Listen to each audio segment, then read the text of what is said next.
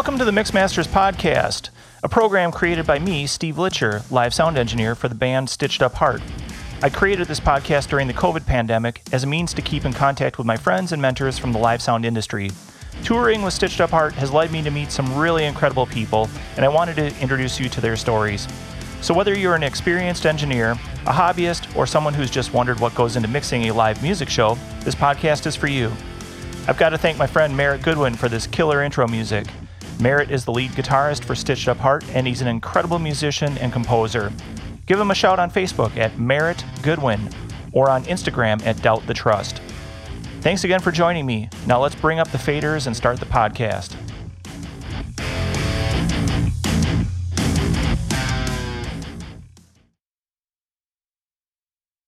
My guest for this episode of Mixmasters is the one and only Sam Abernathy. Sam cut his teeth mixing for clubs in and around the Atlanta area, and then jumped in as the front of house engineer for Fozzy. I met Sam last year while on tour with Like a Storm and Through Fire, and I was wowed by his ability to get a warm, full, powerful mix from a bone stock Midas M32. I've gone on to refer to Sam as the M32 Whisperer because his mixes are unbelievably amazing on that platform. We talk about some of the basic methodologies he uses to get his M32 to sound so good, and we talk about touring with Fozzy, including a direct support role with Iron Maiden. There are so many fun stories in this episode. I'm confident this will quickly become a favorite of anyone who listens. So it is my sincere pleasure to introduce to you my friend, Sam Abernathy. Hey, everybody, welcome to the Mixmasters podcast. I am joined today by one of my favorite people on the planet, Sam Abernathy. And Sam is joining me on Zoom today by way of Atlanta, Sam, it has been almost a year since I've seen you. How have you been, my man? My brother, I have been as well as a man can be. Uh, just literally living my dream every day and uh, spending time doing great things with great people. That's awesome. Well, today might be the exception because you have to hang out with me. I, I like everybody that listens knows I like to pick on myself quite a bit here. Um, hey, but, if we can't make fun of ourselves, then then we don't have the right to make fun of others. Uh, yeah. All right. So uh, before we get started, you uh, are recovering from some surgery. Do you do you want to fill everybody in on how that went? Um, yeah, I've had a an inguinal hernia for a while, and uh, you know, it, it just really uh, actually on the tour that we met on, it got really bad where it had messed up my back to where I, I couldn't even bend over. Um, so this, you know, with COVID and everything going on, I took this time that you know nobody needed me for anything so i could take care of myself and uh, i'm about a month out a little over a month out. Doing all right you know? Doing okay. Glad to hear that. Um, when i learned that you were going in for the surgery i knew you were hurting last summer but i didn't realize it was related to the hernia. Yeah. I just remember a couple of venues you were i think pulling out the the cat snake and yeah. and you were like oh jesus. Yeah yeah it was bad. It was rough man and it's been it's been rough for a while but you know what? Like us all of us road dogs you know when when the the the call is uh is is put out we don't say no and we take care of what we have to take care of you know? So sometimes we're at the bottom of the list and luckily i had time to take care of it. Sage advice. Well let's call it a podcast and uh, i'll wish you well. No i'm, I'm joking. All right. So I got to spend a fair amount of time with you last summer. Right. And during that time, I learned a lot about you, but I really didn't learn how you got started in music. I do know you're a fantastic guitar player, but I was wondering if you would take us back to your younger days and sort of your earliest memory of music and getting getting involved with an instrument and then take us through how that got you involved in sound production. We can we can jump in and out as as necessary. Yeah, I, I, will try to make this the Cliff Notes version as much as I can. But uh, long story short, I started playing guitar when I was three. Um, I have pictures of me playing a, uh, this guitar uh, right here. I know the people on on the on the video can't see, but it's still right beside me. This guitar, I have pictures of me playing this when I was three years old in my grandfather's um, lap. My grandfather was a guitar player. My dad's a guitar player. My great grandfather played in uh, played piano in silent movies, so I come from a line of musicians. That's crazy. I had no idea. Yeah, so I actually uh, I played in bands. Uh, I started playing out in bars when I was like 14, Um, I've fronted bands. I fronted a three piece like rock and blues band doing like ZZ Top and ACDC and stuff for like 10 years. Actually won a couple of awards. Um, I won, there was a, a, music competition called Emergenza back in the mid 2000s. Um, and I won best guitarist in the Southeast chapter in 2008 and two, or 2007 and 2008. And then I also won it in the, the national finals in Chicago uh, uh, in 2008. Studied jazz, lifelong guitar player. The transition went from uh, I played a club uh, called 120 Tavern uh, in Marietta. Actually, it wasn't 120 Tavern; it was called Sidelines before that. And uh, with my band at the time called Uber Stout, which is my metal band, uh, and the club owner Sam Ivy uh, needed a bouncer uh, we we found out after we brought about 250 people to the club, and, and I was like, "Hey, I've bounced a lot. I'll come work at your club." And then it turned out later on he needed a production manager, and I was like, "Well, nobody else knows how to do it, and I play in a band, so I learned how to production manage." And then in that, I started getting creeping into like, well, how do monitors work? Well, how does this work? All that. And then eventually, like, I had to fire a front of house guy, and I was the only guy there, and I just had to step behind the desk and make it happen. And it was trial by fire. Do you happen to remember what that desk was? It was a Presonus uh, 2442. Uh, yep. awesome. And uh, through a, through a set, of let's what do we have in that that that room? We had a it had become 120 Tavern at that point, uh, I think we had JBL VRX 932 LAPs, three over um, EAW LA 218s per side. Oh, the LAs. Yeah, oh, yeah. Not even like the SB 1000s or anything like that. no, man. But it was a rocking little club, man. It was great. And it taught me how to be an engineer because I had to cobble together a national level PA with stuff that was just provided to me, you know, and met a lot of great guys and still continue to be friends with them through that club you know that's uh that's a fantastic story mm-hmm. and that really was the cliff notes version i was thinking we'd go a little bit more in depth but that's uh i really hey we can touch in on it too yeah because it, it, it all there's more I, I, would like to talk a little bit about your experience with uh, working with that early pa and and being self-taught i watched you on a number of occasions at clubs last summer theaters finding and diagnosing problems in their PA for them uh, in real time. Mm-hmm. Is that something that you picked up doing that at the 120 Club, or or were you always naturally? Yeah, it, it really was, and also I uh, I currently still, when the world is normal, work uh, pretty much full time at a place here in Atlanta called the Masquerade, where I know a lot of these guys that are on your podcast from as a house engineer, and um, you know, just just just being through it so much. Like I, the Masquerade's got three rooms you know, and I know those PAs like the back of my hand. And just having to be able to, to I know what I need to mix my bands and I know I can just, you know, I'll, I'll, hear something out of phase or out of line or something. I'll be like, yeah, we got to fix that. And then, you know, at the end of the day, hopefully the club is better for it.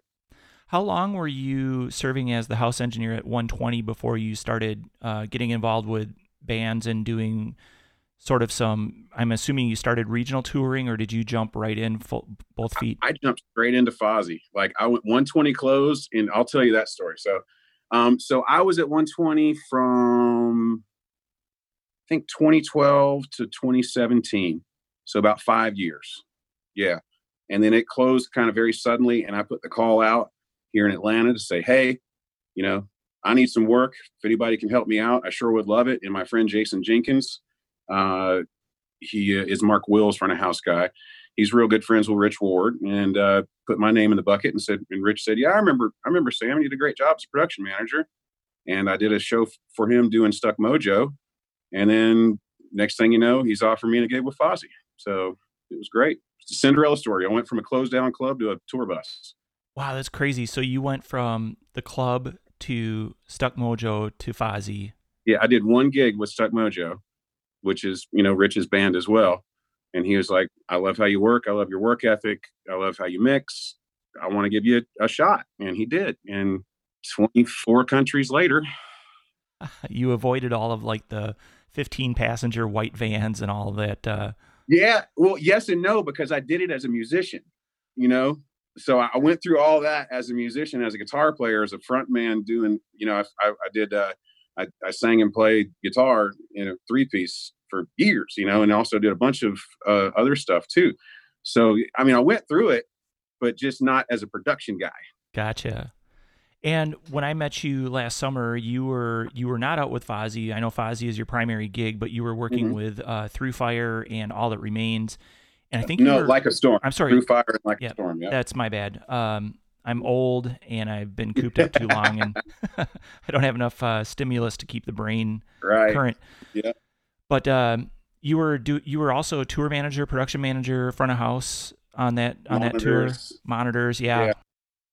Yeah, you know, it's just one of those things. It's, it's, I came up doing it all by myself and taught myself by myself that it's literally just easier for me to get it all done on my own than to fight somebody else's gain structure than to you know have to deal with the tour manager telling me when i can load in and when i can load out it's just easier for me to captain the ship and take care of it and, and know it's done right every time you did know? you did you have any experience as like a project manager or anything, or you just picked all of that up through the 120 club? I a lot of my management stuff. I worked for Best Buy for a long time, and they sent me to management school.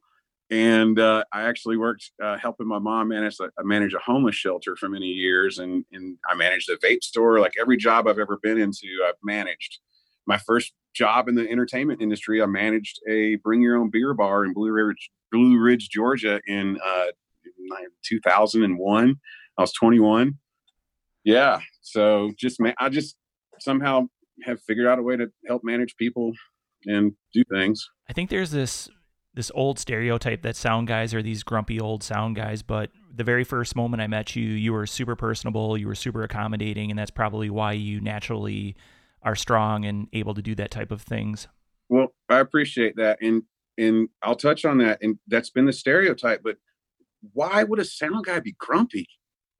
Like, why would why would you be grumpy about getting on a tour bus with a band that you love, going out, making them sound great, and getting back in that bus in the end of the night and doing it all again tomorrow? Like, it makes no like, sense. Why would you be grumpy? Yeah. You know? I had to pinch myself a number of times working with Stitched Up Heart. I covered most of those bases except for the making them sound great. I'm still No, man, you get you you it was so cool because we ne- I never knew when you were really coming in. You just kind of show up and I'm like, oh cool, Steve's here. I know they're gonna sound great tonight, you know, because you did. You, you pulled it together, you always made them sound good. So, you know, with very, very limited time and resources. So much respect to you for that, sir. I appreciate that, and I will flip you a twenty uh, via Venmo at the end of this uh, podcast here. yeah. Speaking of sounding great, um, you're like the M32 whisperer. I've referred you on some of my other podcasts with other guests, and we were doing a roundtable with like Eric Rogers and Drew Thornton and uh, uh, Alex Marquides, and we're like talking about you know consoles and problems and blah blah blah, and somebody made a comment about the um, M32, and I was like, well, hold on a second here. The M32 is a really solid board because I know a guy who can tickle the sliders or the faders and the, the controls so well that he was able to run direct support for Iron Maiden on an M32. So, can you take me into a little bit about what you found are some of the secrets to getting such huge sound? Like, you mix so dynamically and so it's such a powerful mix, but it's not crushingly loud. Like it's well, thank you. That's yeah, that's where I'm going for. I want to mix like a big old hug. You yeah. know, I just want to it surrounds you with just frequency and and and and make make sure that everything is represented. Well, that those are great compliments, and and that really makes me feel great as an engineer. I, th- I appreciate that. Um, my tricks with the M32 really came from the Presonus, right? So I had to learn on a Presonus, which had, as we know, like no headroom. Like that thing had just nothing. So I had to use those four little subgroups to try to press down and make up gain as much as I could. And um, I'm gonna I'm gonna throw two names out here, and I hope hopefully they'll hear this. Uh, my friend Jeff Perkins and my friend Aaron Hill. They're guys here in Atlanta that that said, Hey, have you ever heard about this stuff called parallel compression?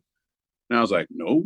They're like, Here, watch this. And so Aaron, Aaron really kind of started me thinking about it. And then Jeff, who ended up becoming my boss for a while at a vape store, and that's a whole different story. And he's one of my best friends still.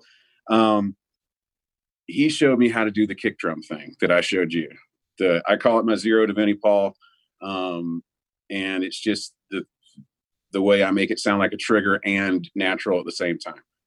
And it's really just stacking gain down and then bringing it all back up into the master bus, like, um, but not ever overly compressing the main source going to the bus to take out the dynamic of it.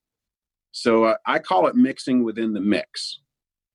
So I get all my instruments sounding great, as like I like them. That's a nice solid mix, just a point source, you know, you know whatever chan- you got in your channel strip, and then I'll bust everything to its own. So my kick drums on its own bus, my snare and toms are on their own bus, my guitars are on their own stereo bus, my vocals are on the stereo bus, uh, another stereo bus, my sound design is on another stereo bus. I have another mono bus just called balls that's just everything below 80 hertz super compressed super gain made up send like subs on an aux for when i'm doing like european stuff in festivals that they're just a left right system. And sometimes i don't like the amount of subwoofer that's in it. I want a little bit more. So how do i do that? Separate it down push a little bit more into the main mix. Boom more sub. Mix it like subs on aux. It's just my my brain tricking itself to having more reduction and then making it up with more output transparently. Does that make sense? Yeah, and I just I for people that may not be following along quite as well, uh, you're taking your input gain, mm-hmm. not really pushing that and driving it super hard. You're not running your faders, yeah, you know, plus six or plus yeah. eight. I'm not. I mix pretty much close to uh, unity on input. You know, I try to get unity. And then on those buses, you've got are you you're running a, a, clean bus and a compressed bus, or or you're running your left right mix and then adding those compressed buses back into the mix. Adding the compressed buses back into the mix, right? So I've got everything is still going straight to the left right, but it's also being bussed down to their parallel, you know, wherever their little sections and I need more, you know. Yeah, and then on your zero to Vinnie Paul, you're running like makeup gain of like plus 13 or something like that and 13 and, 15 something like that yeah something crazy you know squishing it all the way down so where every hit of that kick of the beater the click that we're looking for is like a trigger your ears want to hear that triggering effect because that's what we've we, we're used to beat replacements and things like that on records and if our job is as the engineer is to try to make that band sound as close as the record as we can we got to try to replicate that live we can do that with triggers or with compression. I prefer compression. Yeah, you don't have to deal with latency of a, a, trigger system, or you know, it's just another thing in the chain that can mm-hmm. give you an issue, and then you also have full control over it as well. So, um, correct. Uh, not, I hate talking about myself on these podcasts, but I, I did get a kick out of. I was doing a bar band a couple years ago in Madison area, and the drummer had just gotten a, a trigger, a, a the Roland pad or whatever with the the triggers. Mm-hmm. And halfway through the show, I lost all kick drum, and instead it was it was playing wind chimes. And he somehow, when he was sticking on the pad, he hit a button, scrolled oh to the next God. preset. oh my god! Yeah, and then everybody looks at me, you know, like yeah, like what, it's your fault. What did the sound guy do? The the kick drum is making this weird yeah. noise, and you know, it took like yeah. it took about 15 seconds for me and everybody to realize like mm-hmm. something is way off here. and, right. Yeah. So. Yep. Yeah. No. No triggers if you can avoid them. I do. I do support using triggers for like gating your toms and whatnot. Do you ever? Yeah. Do you ever do anything like that? I've I've messed around with that a little bit, but you know, I've just uh, our my our friend, our mutual friend Kelly Tucker, may he rest in peace. I miss him so much. Yeah. God, I miss that guy. Yeah. Um, he uh, about a month and a half after that tour we did together, we were just talking about just stuff as you do. And he was like, bro, you need to check out key gating. So I started doing that and just, and got really to where I get as almost as accurate of a, of a release and all that uh, with key as I would with a trigger. You know. So for those who may not know, and it, would be hard to imagine people not knowing who Kelly is, but I do. We get a lot of listeners that are fans of bands uh, or are just trying to get Mhm. some additional information. But Kelly Tucker was uh, probably a guy who lived life to the fullest level possible, and he was he never took anything off anybody and never gave it back. Exactly. And he uh, he was the straightest shooter you'd ever meet. He passed away really unexpectedly and really unfortunately um, not too long ago. But he was a fixture in the Detroit music scene, and he was Mhm. doing sound for Wilson, At the time, who was on that tour with Stitched Up Heart. Yeah. Mhm. And God, I, you just fell in love with the guy. Like Mhm. eight seconds after you met him, you you were like, "Well, we're never not going to be friends." I, I recommended him to cover gigs for me. yeah, You know, like he, he, he- I don't do that to many people, and I, I loved Kelly very much. yeah. But anyway, he he turned me on to key gating, and it's something I use uh, all the time. we won't go into key gating. We'll, we'll, yeah. Yeah. If people aren't familiar, there are lots of tutorials and things that you can find to to go do that. Do you want to talk a little bit about the Fozzy side of things and Yeah. sort of some of your roles that you that you perform as part of working with Fozzy? So again, multiple hats. Yeah. Fozzy is playing, you know, big festivals. They're opening, doing direct support for Iron Maiden in some instances. They're traveling the world Yeah. what are some of your duties as like tour manager and production manager and talk about like advancing shows and and just Man. sort of take us into a day in your life uh, when you're preparing for a tour with them Well, um, it's all about planning, planning, planning, and being very clear and concise in your advancing. Um, I have the the I had the fortune of being a production manager for five years at 120 Tavern before tour managing. So when Rich offered me the gig, basically it was just like, you know, take take your production management uh, role and put it in reverse. Now you're you're fighting for the band instead of for the club, right? And so. Uh, basically the way I get ready is I'll, I'll do the routing. I'll send out all the advances uh, about a month out from from the first show, uh, sometimes earlier.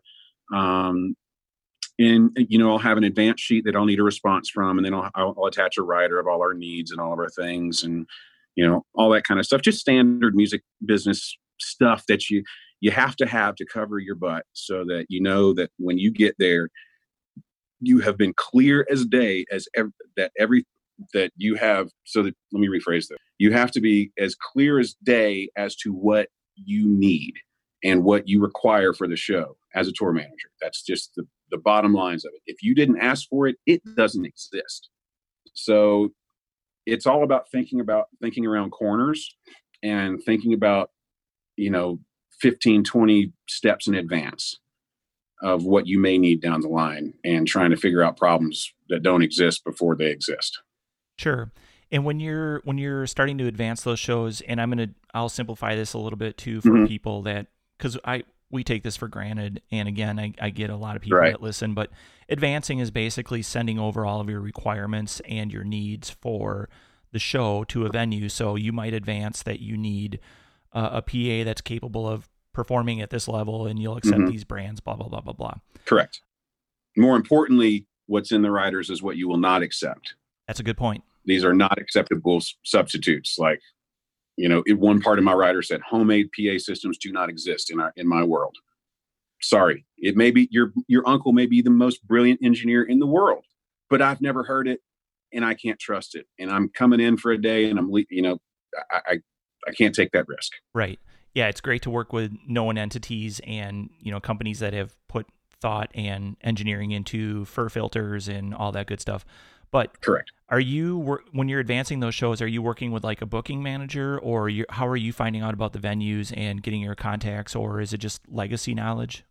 yeah, Fozzy's kind of a mom and pop shop um, in the fact that we have a manager, Mark, and uh, an agent, and I just deal directly with them. I get the itinerary from the agent, I get the the dates from Mark, and I go from there, and that's it. That makes it easy. Yeah, it does. You know, so I, you know, I take care of the the hotel bookings, and you know, 'cause my driver has got to sleep every night, right? I got to make sure the guys have a shower if the venue doesn't have a shower. So, you know, if I got to book a day room, I'll book a day room. If not, we'll you know we'll do you know some sometimes we'll top at gyms or whatever. But um, yeah, pretty much you have to do everything. once they once they say here's the dates, go party. I'm like, cool. Good thing I know how to party. Yeah, don't we all? So when you are getting ready to go out on a new tour, are you guys rehearsing and are you going to a, a rehearsal space so that you can get things dialed in, or are things pretty much the same from show to show and you don't really have to worry about that too much? It really depends on where we're at in the album cycle. Uh, if there's new songs to learn and stuff like that, then then they'll go through and do some rehearsals and stuff. And usually we'll we'll do one or two to knock the dust off before we we hit the road. But if we're like if it's just coming back, you know, we're home for a couple weeks from a tour. Now we'll, we'll usually just take those couple weeks, hop back in the bus, and just keep the, the party rolling. You know. Cool. Can you talk a little bit about the infrastructure that they utilize for like their in-ear monitors and how are you getting signal from the stage to I'm assuming that you're using something like a DL32 mm-hmm. and then you're splitting that to like a, maybe an X32 rack or something like that for ears. Can you talk us through that system a little bit? Yeah. My, my setup is bone simple and I, and I, I basically did it that way on purpose. Uh, uh, it's Fozzy's a rock and roll band. We don't need a ton of input channels, anything like that. Um, you know, we're running Kempers and live drums and uh, four vocals and you know, all it, just little stuff here and there. So I've got plenty of input. So basically, all I really need is a DL32 and an M32. Um, the last full run we did, uh, I actually did it on purpose with just monitors from front of house because I knew we would be doing. We had one gig with Iron Maiden, and I didn't want to have. And I had no experience in a stadium, and I was like, well, I don't want to rely on on a router in a stadium to get my monitors taken care of. Uh, so I'm just going to go monitors in front of house with, with a Cat five cable and just know that it's going to work. And so I, I, did all I could to make my mix before that gig as perfect as I could uh, through just a regular M32R, and that's what we did but yeah, I mean, I'm basically I'm running. Um, let's see.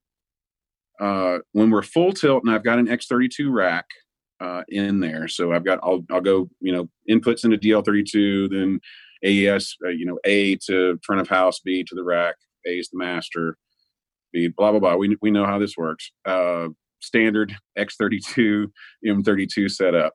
Um, let's see. I've got what am I running? Five wedge mixes and two to three ear mixes. Uh, yeah. That's interesting. I, I was going to ask if they're all on ears or if they're mm-hmm. all on wedges, so it's a combination. Oh, it's a combination, and it's a loud deck. Nice. I know. I know that my my my stage right side fill snare drum is correct when my right eyeball starts twitching every time it hits. And I'm like, "Yep, yeah, we're good." and my artist hits the deck and he's like, "Man, that sounds great." Then I don't have anything to worry about. Oh, I know, I know that pain all too well. Uh, in a previous lifetime, I went to a Helmet concert uh, in Milwaukee somewhere, and mm-hmm. and Helmet was the, op- the the headlining act, and the opening band was awful. And they started doing, you know, brought the brought Helmet out and started line checking. And I was sitting so far back that when the snare drum would hit, it was just like a little tap, tap, tap from mm-hmm. the stage and all of a sudden it was like crack, crack, and my eye wasn't twitching, but it was loud, and that was a side that was a side fills.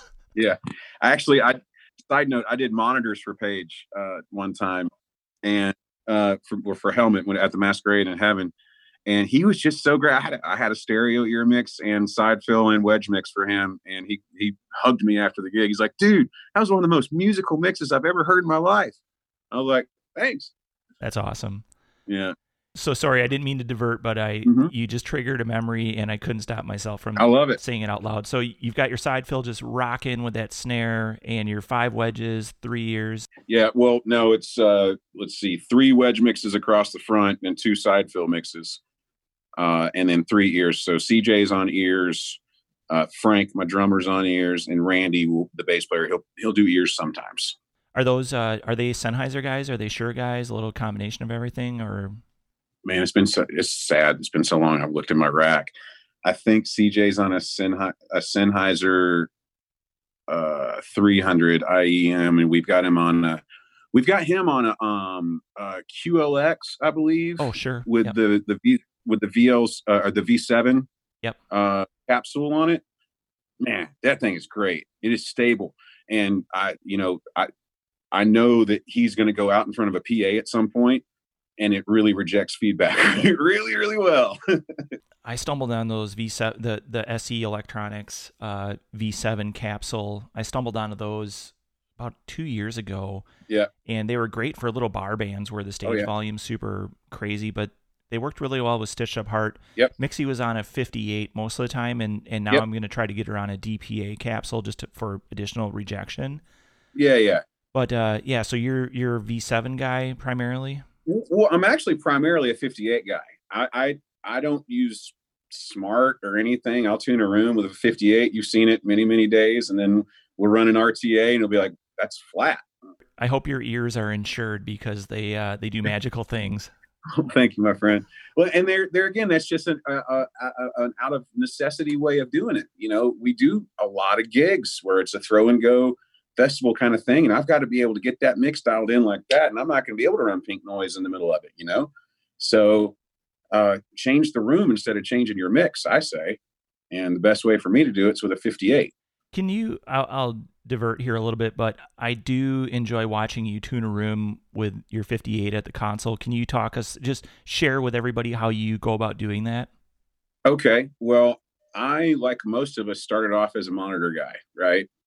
And back before we had digital consoles, how did you tune? How did you ring out wedges? You got out there with a 58 and a graph EQ or a parametric on your master or whatever, and you got all the hate out of it and made it not sound bad, made it, and coincidentally, scientifically, I, I believe that makes it flat, you know, or close to it. Once you get all the feedback and reject all that stuff out of there, your response is typically pretty close to flat, if not flat.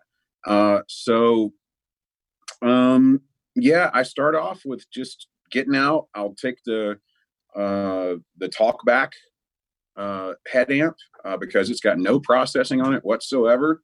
It's just a 58 to the left right. Uh, sign that left right out uh, and just start talking to the PA and grab the parametric first and just kind of get all the problem frequencies out of there and really just kind of ring the ring the PA like I would ring a wedge. For those not able to see, uh, Sam is pointing a, a virtual microphone at the PA and he's sweeping it left to right to to sort of excite the microphone and, and get it to uh, feedback. Yeah, and uh, then from there I'll go with the graph. Um, but after that, you know, typically I'm I can pull my mix in, and it works in every room and every situation I've ever been in because I do it. That's how I've tuned all the rooms at the Masquerade, and I tune every PA I set up, and every day I get off a bus. So Think of all the money you're saving on not having a Smaart license and interface and measurement mics and listen, I would love to have all that, and I would, you know, and, and it is a, a money saving thing because I, I, you know, we're a small time, you know, kind of like I said, mom and pop operation. We're not renting stuff; we own everything. I own all the mics. The the band owns the mixer, and uh, you know, just stuff like that. So we're we're still, you know, kind of on a budget. But my thing is, if it's not broke, how am I going to fix it? So you say you're small time, but this is maybe a nice segue into talking about the experience with Iron Maiden and working with Pooch. Yeah. And as you know, Pooch was on the podcast. Yeah, He's just such a God, you're like you're like the nicest, greatest guy, but he may have you one upped just a little bit. I, you know, well, I appreciate even being in the same conversation that that guy is even mentioned in, because like that's li- number one. Okay, so it was so rad. I, that that's the first thing I can just say. It's just like, holy shit, I'm here. Let's Like- let's pause one second. What where what venue were you at with Iron Maiden? Where what uh, city, country? It we were uh, we were just one show. Uh, where they invited us. Um, we were at the Banc of California Stadium in LA. Uh, Ray, the the Raven Age was the opener, and Fozzy was direct support. So, not only did they was it only one show that we were on, we got shoved in the middle of their production, and at, you as a production guy knows how much of a pain in the butt that is. So we show up, and it's just rad. Like, holy crap! I'm getting off a tour bus and walking into a stadium. And today I'm going to do a show in front of Iron Maiden with my favorite people in the world. Like, holy crap, this is like you don't get better than this. Uh, and then when we when we get there, we get on site. I, I, I liaise with all of their production staff, and they take great care of us. Got some great dressing rooms together for us. Their catering was just a, Iron Maiden catering. Boy, let me tell you what, it was good. Um, what did you have? I don't even remember. I just remember it was really good and it was really rad. I know I know people might find that hard to believe, but I had the same experience with Steel Panther. Uh, yeah, we went from like this crummy little bar gig on a Saturday to being in Boston at House of Blues, 3,500 cap room. Yeah, breakfast, lunch, dinner catered, and it was awesome. Yep. But if you had a, a, knife to my neck, I couldn't tell you what I ate, but it was yeah. just great. Well, same thing. We we we went over Europe, all over Europe with Steel Panther uh, a couple of years ago. It was great, and they yeah they took such great care of us as well. Nick, oh my God, Nick's a great engineer. Oh man, I wish I wish I learned you know a tenth of what he's forgotten because you want you want to talk about mixing at a, at a at a reasonable volume and powerfully. That guy is amazing. Him and, and Bruce Ryder from Five Finger or the the two guys to me they're just like this like I can talk to you like this, but I feel like I'm being pummeled, you know? It's great. So uh yeah. So the catering was wonderful. Um all that stuff was great. Uh, I, I, met up with the Raven Age guys first, uh, and they were very super accommodating. Uh, uh we had a little bit of a couple snafus with some stuff not showing up that should have, but they helped out and then uh, finally got to meet Pooch and all the guys on that production. And basically, they gave me a left, right, and said, "Have fun," and I did. Did you tie into Pooch's console, or did you? How did that go? Uh, I think it went through his desk. I'm not sure. Uh, they just handed me left, right, and I was like, "Cool, thank you." You got the you got the XLR. I got you. Okay, yeah. I wasn't following you. Sorry about that. Yeah, yeah. They just handed me left, right, and I was like, "Cool, thank you very much." I'll, I'll and the PA was literally perfect. It, I didn't. I took one like 2.5 dB dip at 6.3k just because my mix was a little aggressive. You know what I mean? Yeah. And it was just I was just like, oh my god, 20 to 20. Yeah, it's a Clair. That's a they were on Clair Cohesion, which. Mm-hmm. Uh, people who have listened to the podcast hear me rave about Clair's systems, yeah.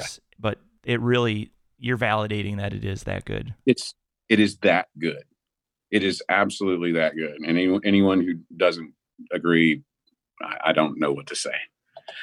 I, I, just don't know. We we can't even have a cup of coffee. Fair enough. Did their system engineer take care of managing like all of your delay towers and your oh, yeah. fills and everything? So you literally just left right and left right, and that was it into a perfect PA. And like I said, because I was just doing monitors from front of house, I had I knew that I had all the connections as long as you know I could see that I had connection at at my console.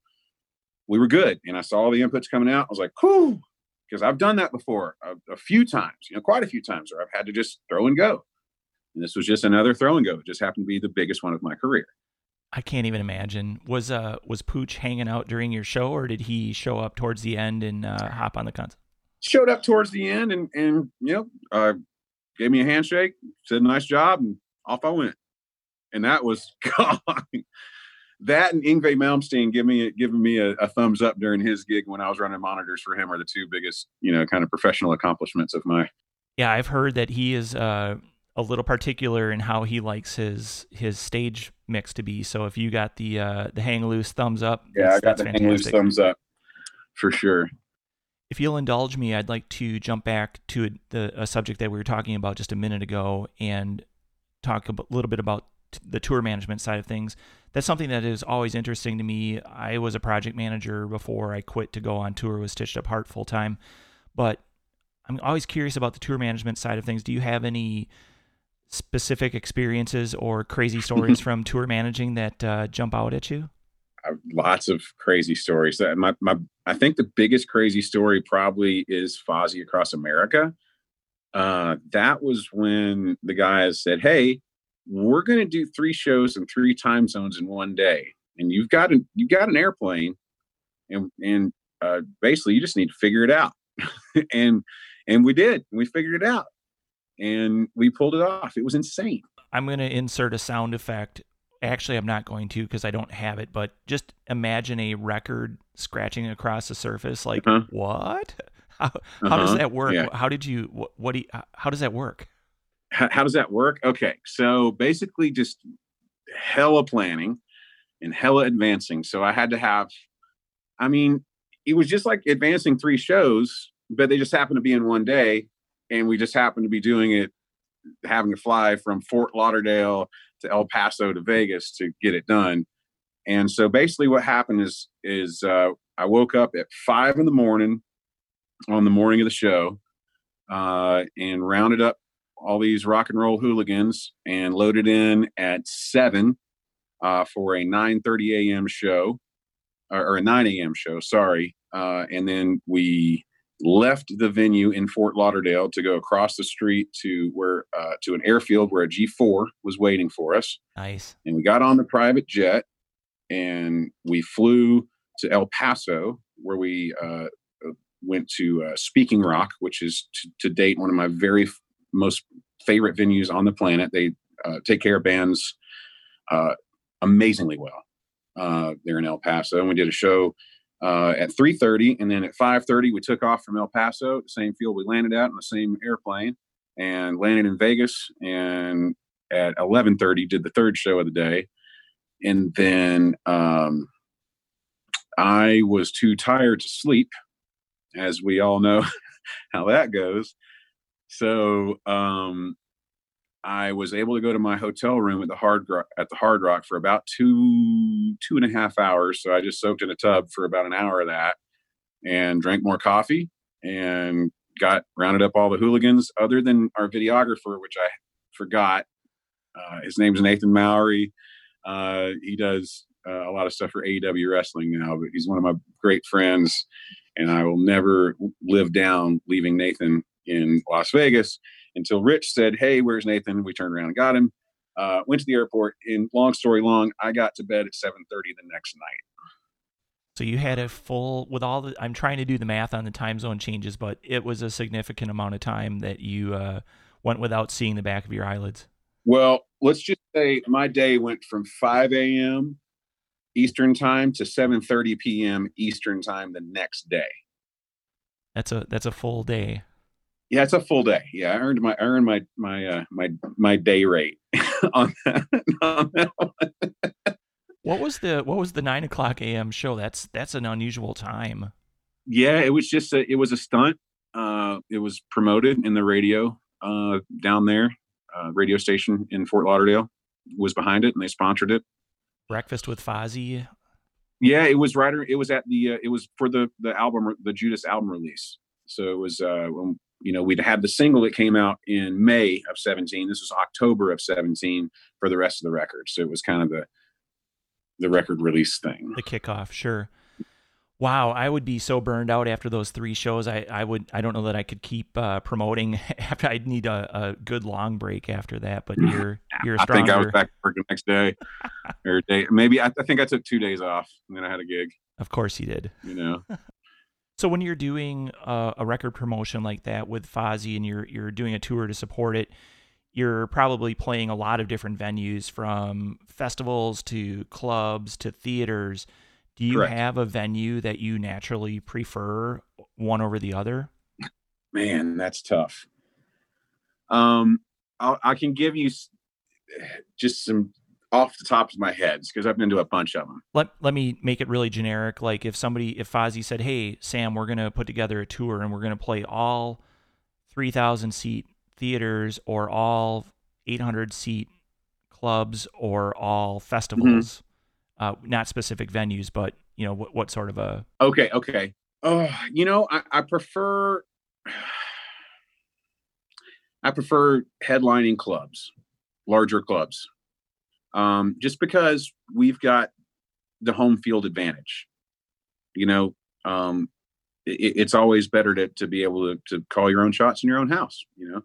Um, not taking away from doing support stuff at all, because all the bands that we have supported and, and all of their crews. I mean, Steel Panther, Nick, God, we their Nickelback's crew was amazing to us. Like, uh, like all the like, I can't say that it's bad. It just if I pre- had a preference, I would prefer to headline clubs. You know.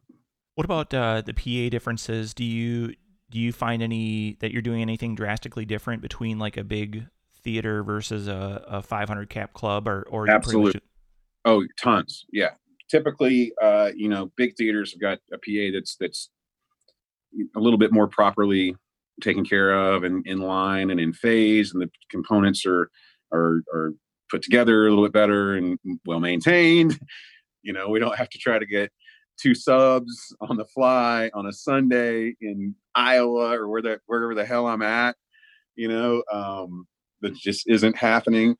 Uh, you know, so it's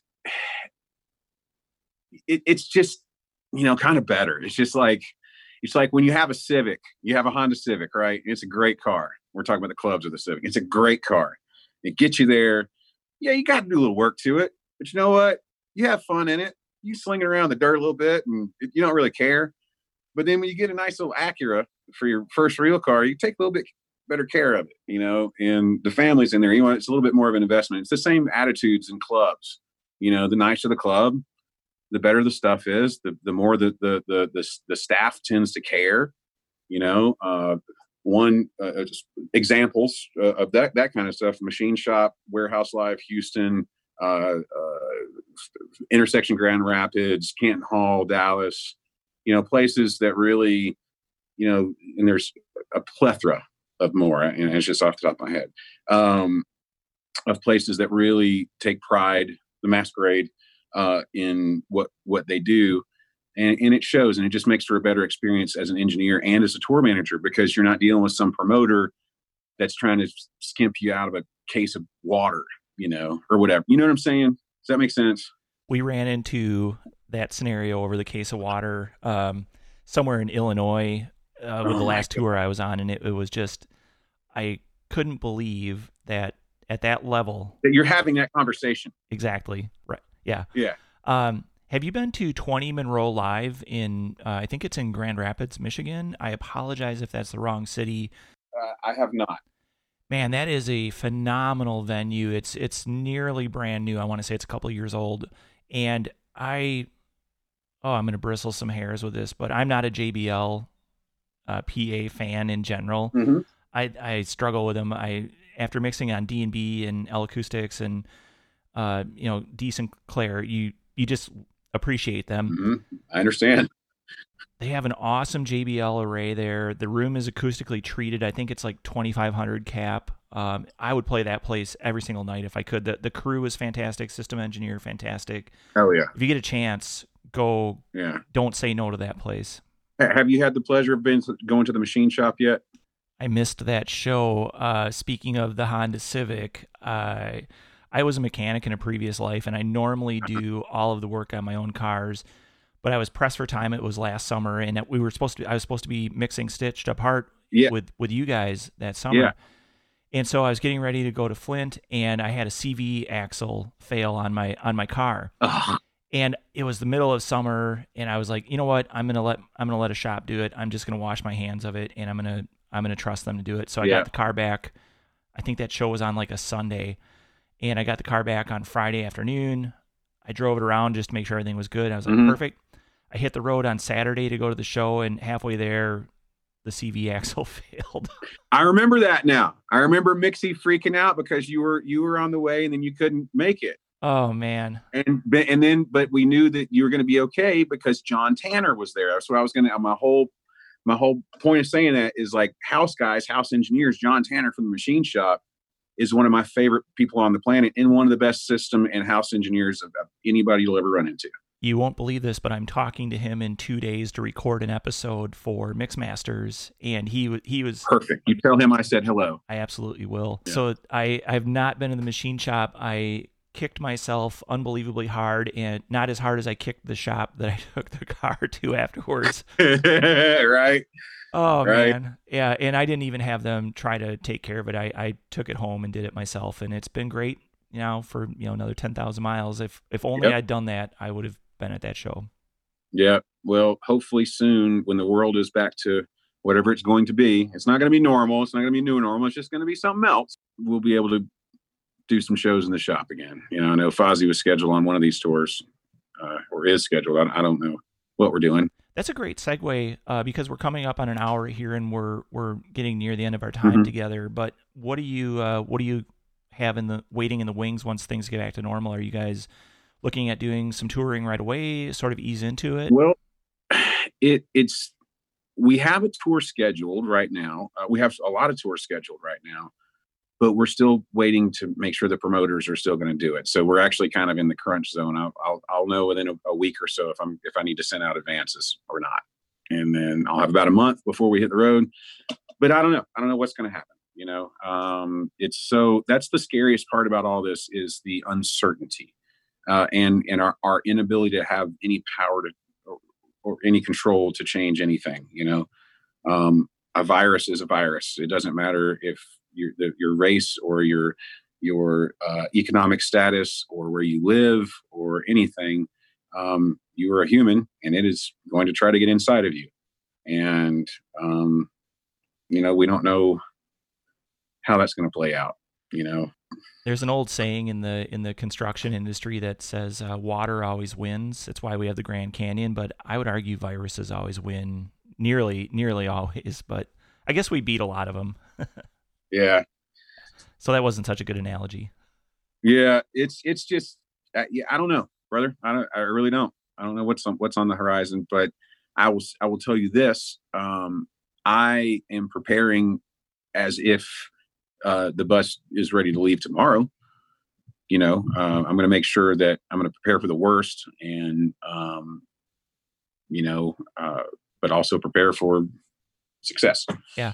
Well, that's sort of the cool thing that you alluded to a, a little bit earlier was, you know, Fozzy's a rock and roll band. You can, you can throw your M32 in the bus and go and make it work. You don't have to do a lot of pre-production and rehearsal and all that fun stuff. So that, that is an advantage. Yeah yeah, I mean they're playing live instruments and you know and, and, live microphones, and we've been doing it a long time. So it's you know, yeah, of course we're going to need some rehearsal, but it it you know it's not going to be tough. Uh, one final question: Are you doing anything to sort of keep yourself entertained or occupied or busy? Are you venturing in any into any new things, uh, sound related or otherwise, right now? Absolutely. Um, so because I was always a guitar player and not an engineer before I started doing live sound, I'd never really learned how to record. So I've been really kind of diving into that and taking all my experience that I have as a live engineer and translating that into, uh, you know, uh, studio engineering, um, and just learning the DAW and and just all that kind of stuff. And and also trying to get my bands back together and make some more music. I've got a uh, a couple cover projects that have been floating around in my head for a while. So you know, I've, I've been keeping myself really, really busy, but staying at the house. No, that's cool. And I said that that was the last question, but I, I do want to ask one follow up question because yeah, please. it was really surprising. I'll sit here all night, man. I don't care. I might take you up on that because I'm quarantined and uh, I really enjoy talking to you, but I'll be respectful. Uh, All right. So, with venturing or dabbling in the recording side of things, the studio side, what are some of the biggest differences that you're running into in how you set up your mix or how you set up your gain staging? I've I noticed with just even doing the podcast, the studio side is so unforgiving. Like every little breathy pop comes mm-hmm. through, you know, it like blows my eardrums out and I spend a lot of time EQing and mastering after the fact. But what are you finding? So here's the thing. I don't treat it any differently. Mixing is mixing. Right? If it's in the box, if it's outside the box, as long as you have your room tuned and, and aligned and your source aligned, um, ultimately at the end of the day, your board tape Lip mixing live should sound like a studio recording if you're on a large format PA because it's going to a flat source in theory, right? And everything is represented. Um, so I honestly I haven't been treating it very differently at all. Uh, I've set up my my my template basically as all of my busing that I have in my, my M32, I basically have set up Logic to just kind of operate like my, my M32 and I just add or subtract tracks as I need. You know, everything's still bust out. I mix the same, you know. Um, it's actually kind of cool.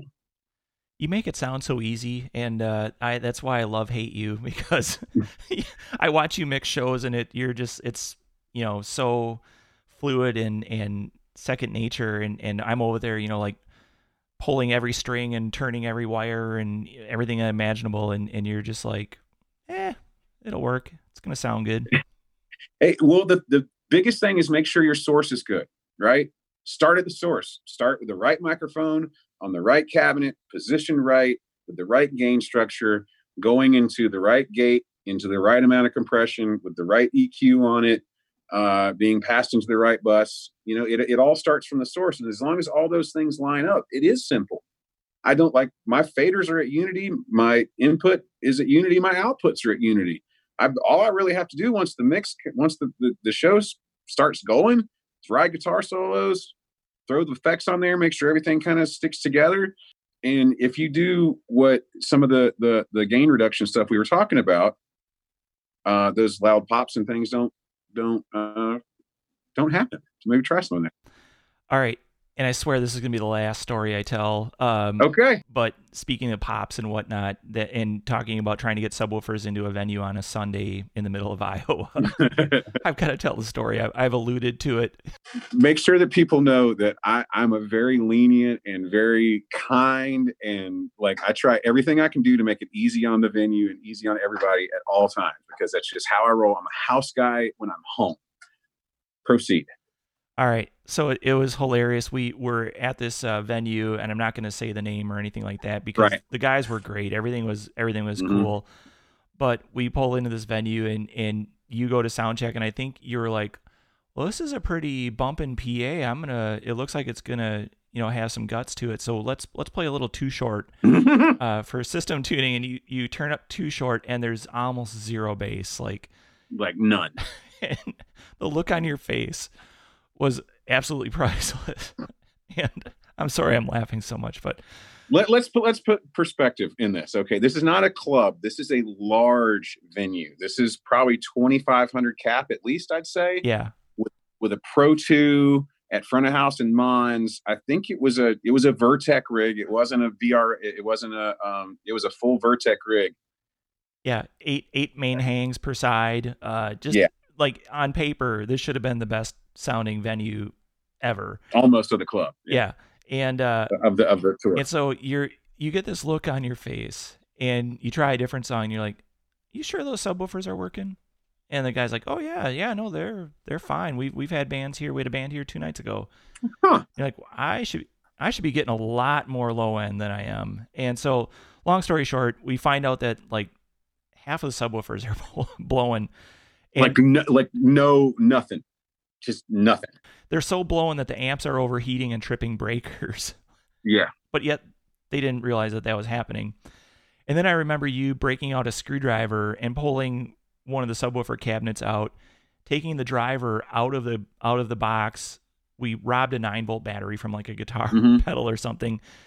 And you had like half of their crew around you, like they'd never seen the inside of a speaker box before. Yeah. And you're like, all right, now we're going to touch these two wires to the 9 volt battery that's wired to the sub. And if the sub is good, what do you think's going to happen? It was just blank stares. and, and, you, you, you tapped it and it didn't do anything, meaning, you know, the coils. The voice coil shot. Done. Yep. And so you're like, well, that there's a problem. so what are we going to do to fix it? And the house is like, well, there's nothing we can do to fix it. And I, I think you ended up making them rent some two by 18s or something. Yeah. Yeah. Unfortunately, sometimes you just have to say, hey, I, you know, without these certain components, we can't do the show. Like, I, I'm not going to let this artist be represented to to all these people that have paid all this money to come see them to anything less than at least adequate. you know, not not even exceptional, at least adequately represent them. You know what I mean? Like my goal is I, I want I want you guys I want people to walk away from the show going, oh my God, it's the best thing I ever heard from the best band I've ever seen in my life. It was a life changing experience, and I've inspired some young kid to pick up a guitar or something, you know. And you know that's that's what I like to do. Um, I can't do that with broken shit, man. you know. And bands pay me money to stick up for them and fight for them, and that's what I do.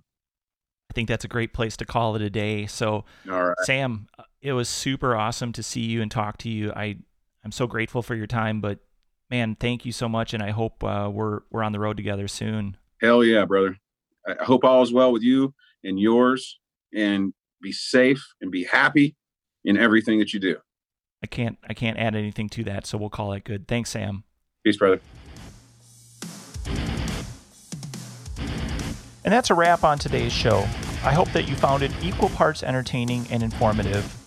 This show is recorded on an Allen and Heath dLive system with Shure microphones and Waves tracks live.